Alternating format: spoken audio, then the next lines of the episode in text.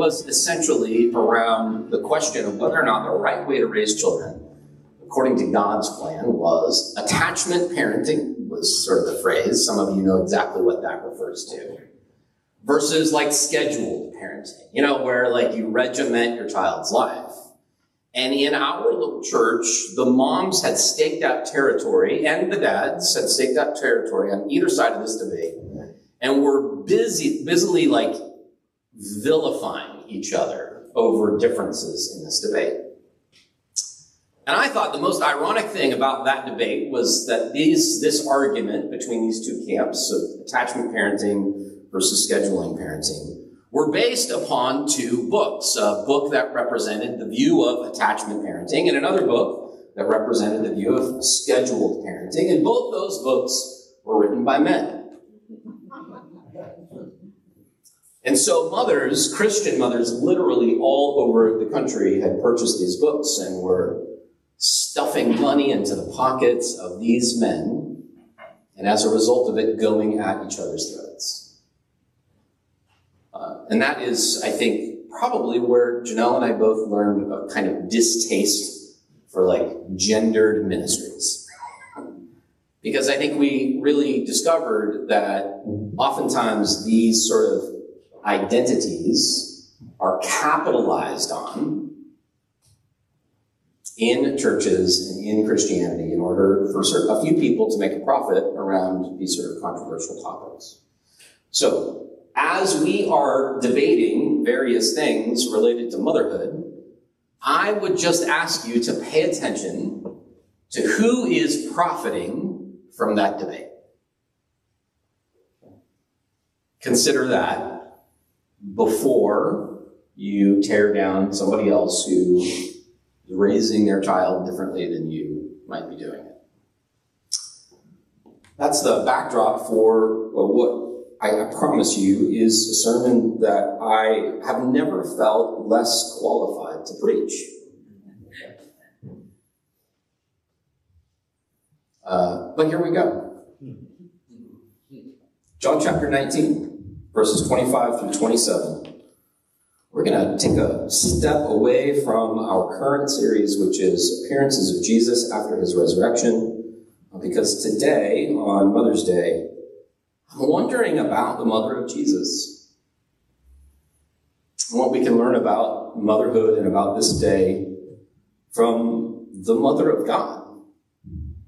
John chapter 19, verses 25 says this, and and that is what the soldiers did. That is, they crucified him. Meanwhile, standing near the cross of Jesus were his mother and his mother's sister, Mary, the wife of Clopas, and Mary Magdalene. There you have the three Marys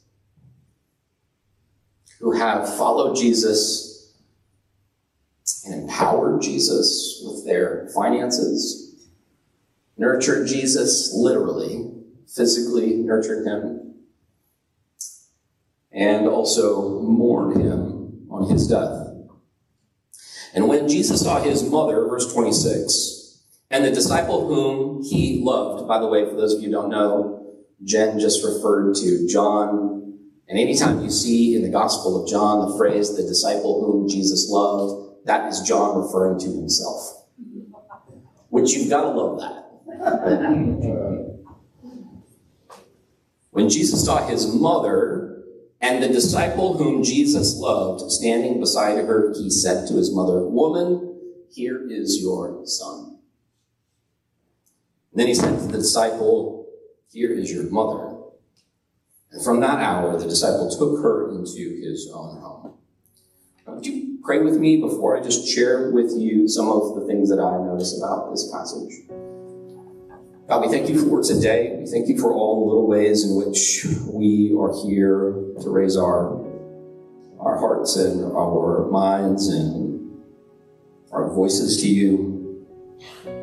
We ask that on this day that we celebrate motherhood, that you would reveal to us your own heart as a mother, your own heart for mothers. Uh, and in that way, your heart for all of us since we all have mothers. teach us today what that means to be people who love and cherish and honor what it means to mother. And teach us how each of us, regardless of our gender, might be in some way mothering. I pray this in Jesus' name. Amen. So here's the, Mary, uh, the mother of Jesus, the, the mother of the Messiah, the woman to whom uh, angels visited her and told her that she was pregnant, that she was about to become the vessel of that ultimate expression of creativity. And that often is what we say motherhood is all about. And I think that it's true. Motherhood is about creativity. There's something about the notion of within you having a kind of conception of a new life and the opportunity to carry that and to nurture that and then give birth to it, that whole lesson, that whole sort of physical lesson of birth speaks to creativity, I think. And that's often where we go with what it means to be a mother. And I, I think that's very true. But I think there's something else to motherhood that this passage reveals. I want to attend to that a little bit. This woman who uh, was told by an angel that she would give birth to the Messiah, this woman who raised him diligently, who gave herself for this person, this woman who followed him as her own rabbi, this woman who saw him vilified and scapegoated and beaten and whipped and put through a sham trial. This woman who, with her sister and friend Mary, stood by Jesus even when most of the male disciples abandoned him. This woman is watching her own flesh and blood be murdered on a cross. This is probably the most difficult moment of her life. This is probably the most difficult moment of her life. She's been through a lot as a mother. And there she stands at the foot of the cross while most of the men in his life have abandoned him, and she is still attending to him as he dies in front of her.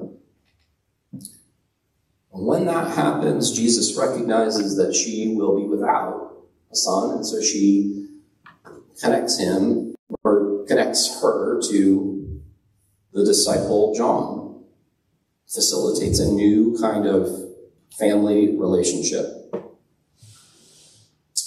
This, I think, is the image of motherhood that we sometimes neglect. In addition to this image of creativity, there is this other obvious image. Mary at the cross is the image of a mother's love, not just as creative, but as ultimately devoted. Devoted no matter what. And I think that when we talk about Mother's Day, when we honor Mother's Day, when we think about our mothers fondly, when we think about our mothers with gratitude, when we think about our mothers and feel that sense of intimate connection with them, more often than not, it's not because we remember our birth, it's because we remember everything that that person did for us and sacrificed for us after that. And mothers will be there for their children no matter what. And there she stands at the foot of the cross, no matter what, whatever consequence she might face politically, whatever consequence she might face legally as a result of being connected to this man who has been condemned as a criminal, there she stands still committed to loving and caring and nurturing him at great cost to her. This, I think, is part of what we value and cherish in mothers. Jesus himself demonstrates this exact same posture. When Jesus enters into Jerusalem, you remember this sort of scene? It's from Luke chapter 13, verse 34. Jesus enters into Jerusalem and he says, Jerusalem, Jerusalem, you who stone your prophets and kill those who are sent to you, Oh, how I have brooded over you like a mother hen who longs to gather her chicks under her wing. This is an astounding passage. A man is equating himself with the ultimate act of femininity, that nurturing impulse to gather those wayward children, gather them underneath her wing. In doing this, Jesus shows us that this impulse of nurturing, of ultimate commitment, is not just something that's experienced by people who are born with the sex of female. This is something we all can express. I don't think I knew what it meant to be nurturing or caring until I met Janelle. Until I got to see the way that she was with our kids. I don't think I knew what it meant to really love, no matter what the cost. Until somebody that I dearly loved modeled it for me every single day. And I think that I am at my best as a father when I am nurturing, when I am being feminine in that sense. I think that Jesus shows us that being a mother is something, it's a quality, it's a virtue that is held up high for us as a standard, both men and women and any gender in between. The Old Testament, one of the names for God is El Shaddai. My bet is that in your Bible, El Shaddai is translated as God Almighty because traditionally that's how we translate it. But El Shaddai is one of those curious names for God. You know, these Old Testament or Hebrew Bible names for God are meant to communicate something about God's character. There are a whole host of different kinds of names for God. They essentially say God is X or Y or Z, depending on the name. El, of course, is the old pagan Canaanite word for God. Shaddai is this other word that we still debate to this day what it means. But the most obvious meaning is God of the mountains. And Shad, the root of that ancient Semitic word, literally means breasts. So when God is called El Shaddai, God is literally being called God of the great or many breasts. When God is held up as El Shaddai, it is literally God being held up as one who nurtures and suckles and cares for as a woman who breastfeeds her child. This is exactly the opposite of the images that we tend to think of when we think of the Hebrew Bible's version of God. We tend to think of God as a kind of warrior, God as somebody who's willing to do violence on your behalf to protect you. And of course, that is very naturally how we tend to think of masculinity. But here is the God of the Old Testament being compared to a woman who is feeding her children with her own body. It's literally the opposite of violence. A woman breastfeeding a child is a woman who is literally giving of her own body to nourish another person. Sacrificing her own body, producing food for this other human being in order to keep them alive. That is held up as this eye image of God, this incredible image of what godly love looks like. This is, I think, the heart of motherhood. The heart of motherhood is the willingness to give your body for the nourishment and nurturing and care and love of another human being. It's the opposite of violence. And so I just think that it is incredibly ironic that motherhood has become a battleground. That it has become a place where we do violence to other people, where we tear each other down. It's become, of course, a battleground of identity. So today, on Mother's Day, as others have already said today, perhaps you are a woman who can't give birth, but you want to. Today can be a very painful day for you if you can't give birth and you want to. You might feel judged by Mother's Day because this day is held up as the day that women do what they're actually supposed to do. If that's you, I hope that is not what you hear today. Because you, of course, can be nurturing, loving, caring, giving in exactly the way that God has created us all to be, even if you can't give birth. Or perhaps you're a woman who doesn't want to be a mother. You probably especially feel judged today. Because often women are told explicitly or implicitly that being a mother is exactly what they're designed to do, and that is the best choice for them. But just as men can nurture, women can conquer. Women can pursue whatever vision of life it is they want for themselves, not just motherhood. And if you don't want to be a mother, that's okay too. You get to be who you are. Today doesn't have to be a day when you are compared to those people who became mothers. Or perhaps you here today as a man or a woman or any other gender in between weren't cared for or nurtured by your mother.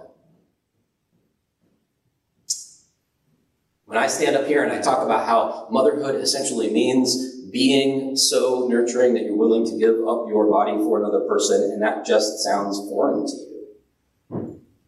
Because that's not what you experienced. Maybe the only way that your mother knew how to love you was to go to battle with you. And so this day is hard because you struggle to celebrate that person who hurt you. If, that's you today, I want you to know that that's okay. You don't have to set those wounds and that trauma aside to pretend that your mother was something she was not. I just would remind you of what Janelle said that your mother is human. Now, we all fall short of these ideals. It's okay to love your mother for exactly who she is. She doesn't have to be superhuman. But she is human.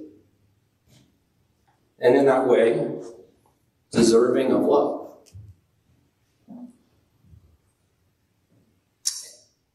And this issue, of course, has also become a battleground for politics.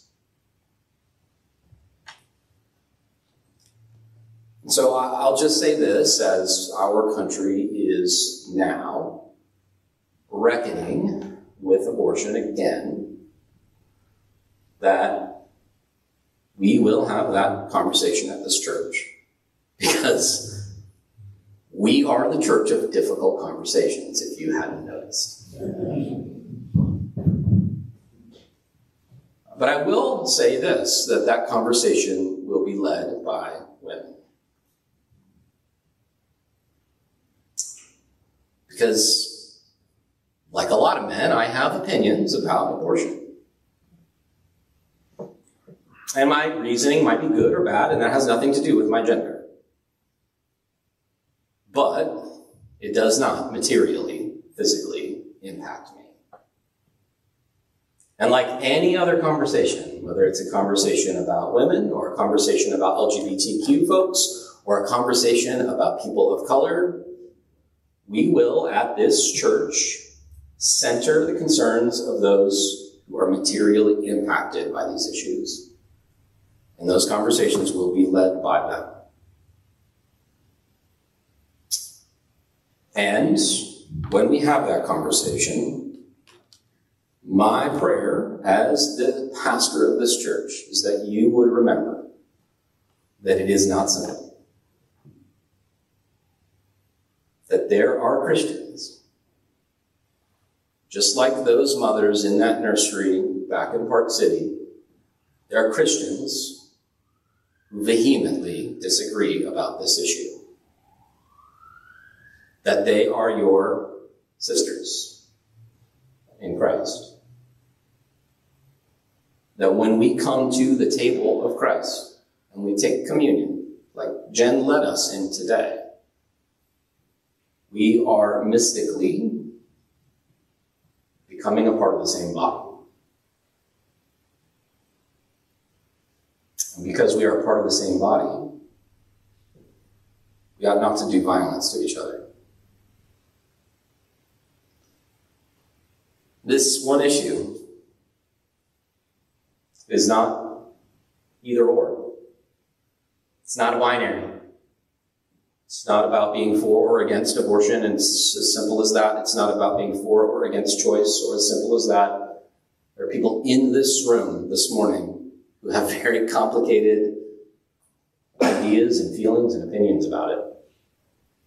And it's my prayer that we would not do violence to each other while we're having that conversation. Instead, it's my prayer that we would, like Christ, emulate the example of his mother. Because I think that's what Jesus is doing when he connects Mary to John and John to Mary. He is living out the example of motherhood that Mary set for him. He is connecting them in a relationship of love and devotion that is itself the heart of what it means to be a mother. And it's my prayer that we would continue to be able to do that as a church. No matter what the political issues are, no matter what our disagreements are, and that we would come to a place where we're able to love each other in the midst of it. Amen? Would you pray with me?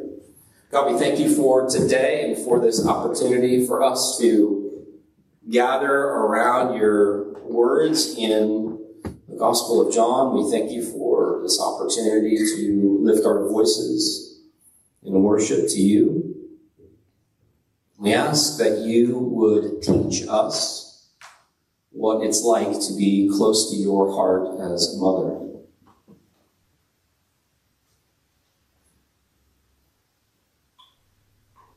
we acknowledge that even though it's uncommon to say it, that you are our mother. That the word God is not gendered, that it does not exclusively communicate a sense of you as a man in the sky, ordering us around, telling us what to do, insisting on our obedience, but rather that when we use these words to talk about you, Mother, Father, Spirit,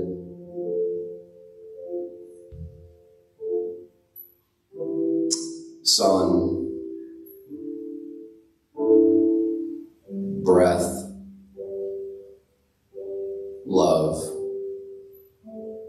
All of these words really are just all the ways that we are trying to get a sense of who you are and how you are leading us and guiding us towards goodness.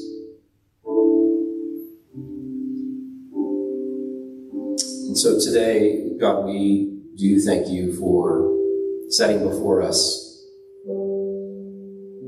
a good understanding of what is so loving and nurturing and powerful about mothers.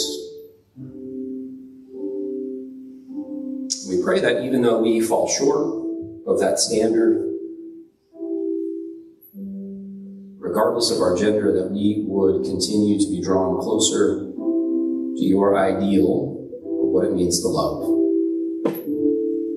We pray that you would do that work in our hearts. In Jesus' name, amen.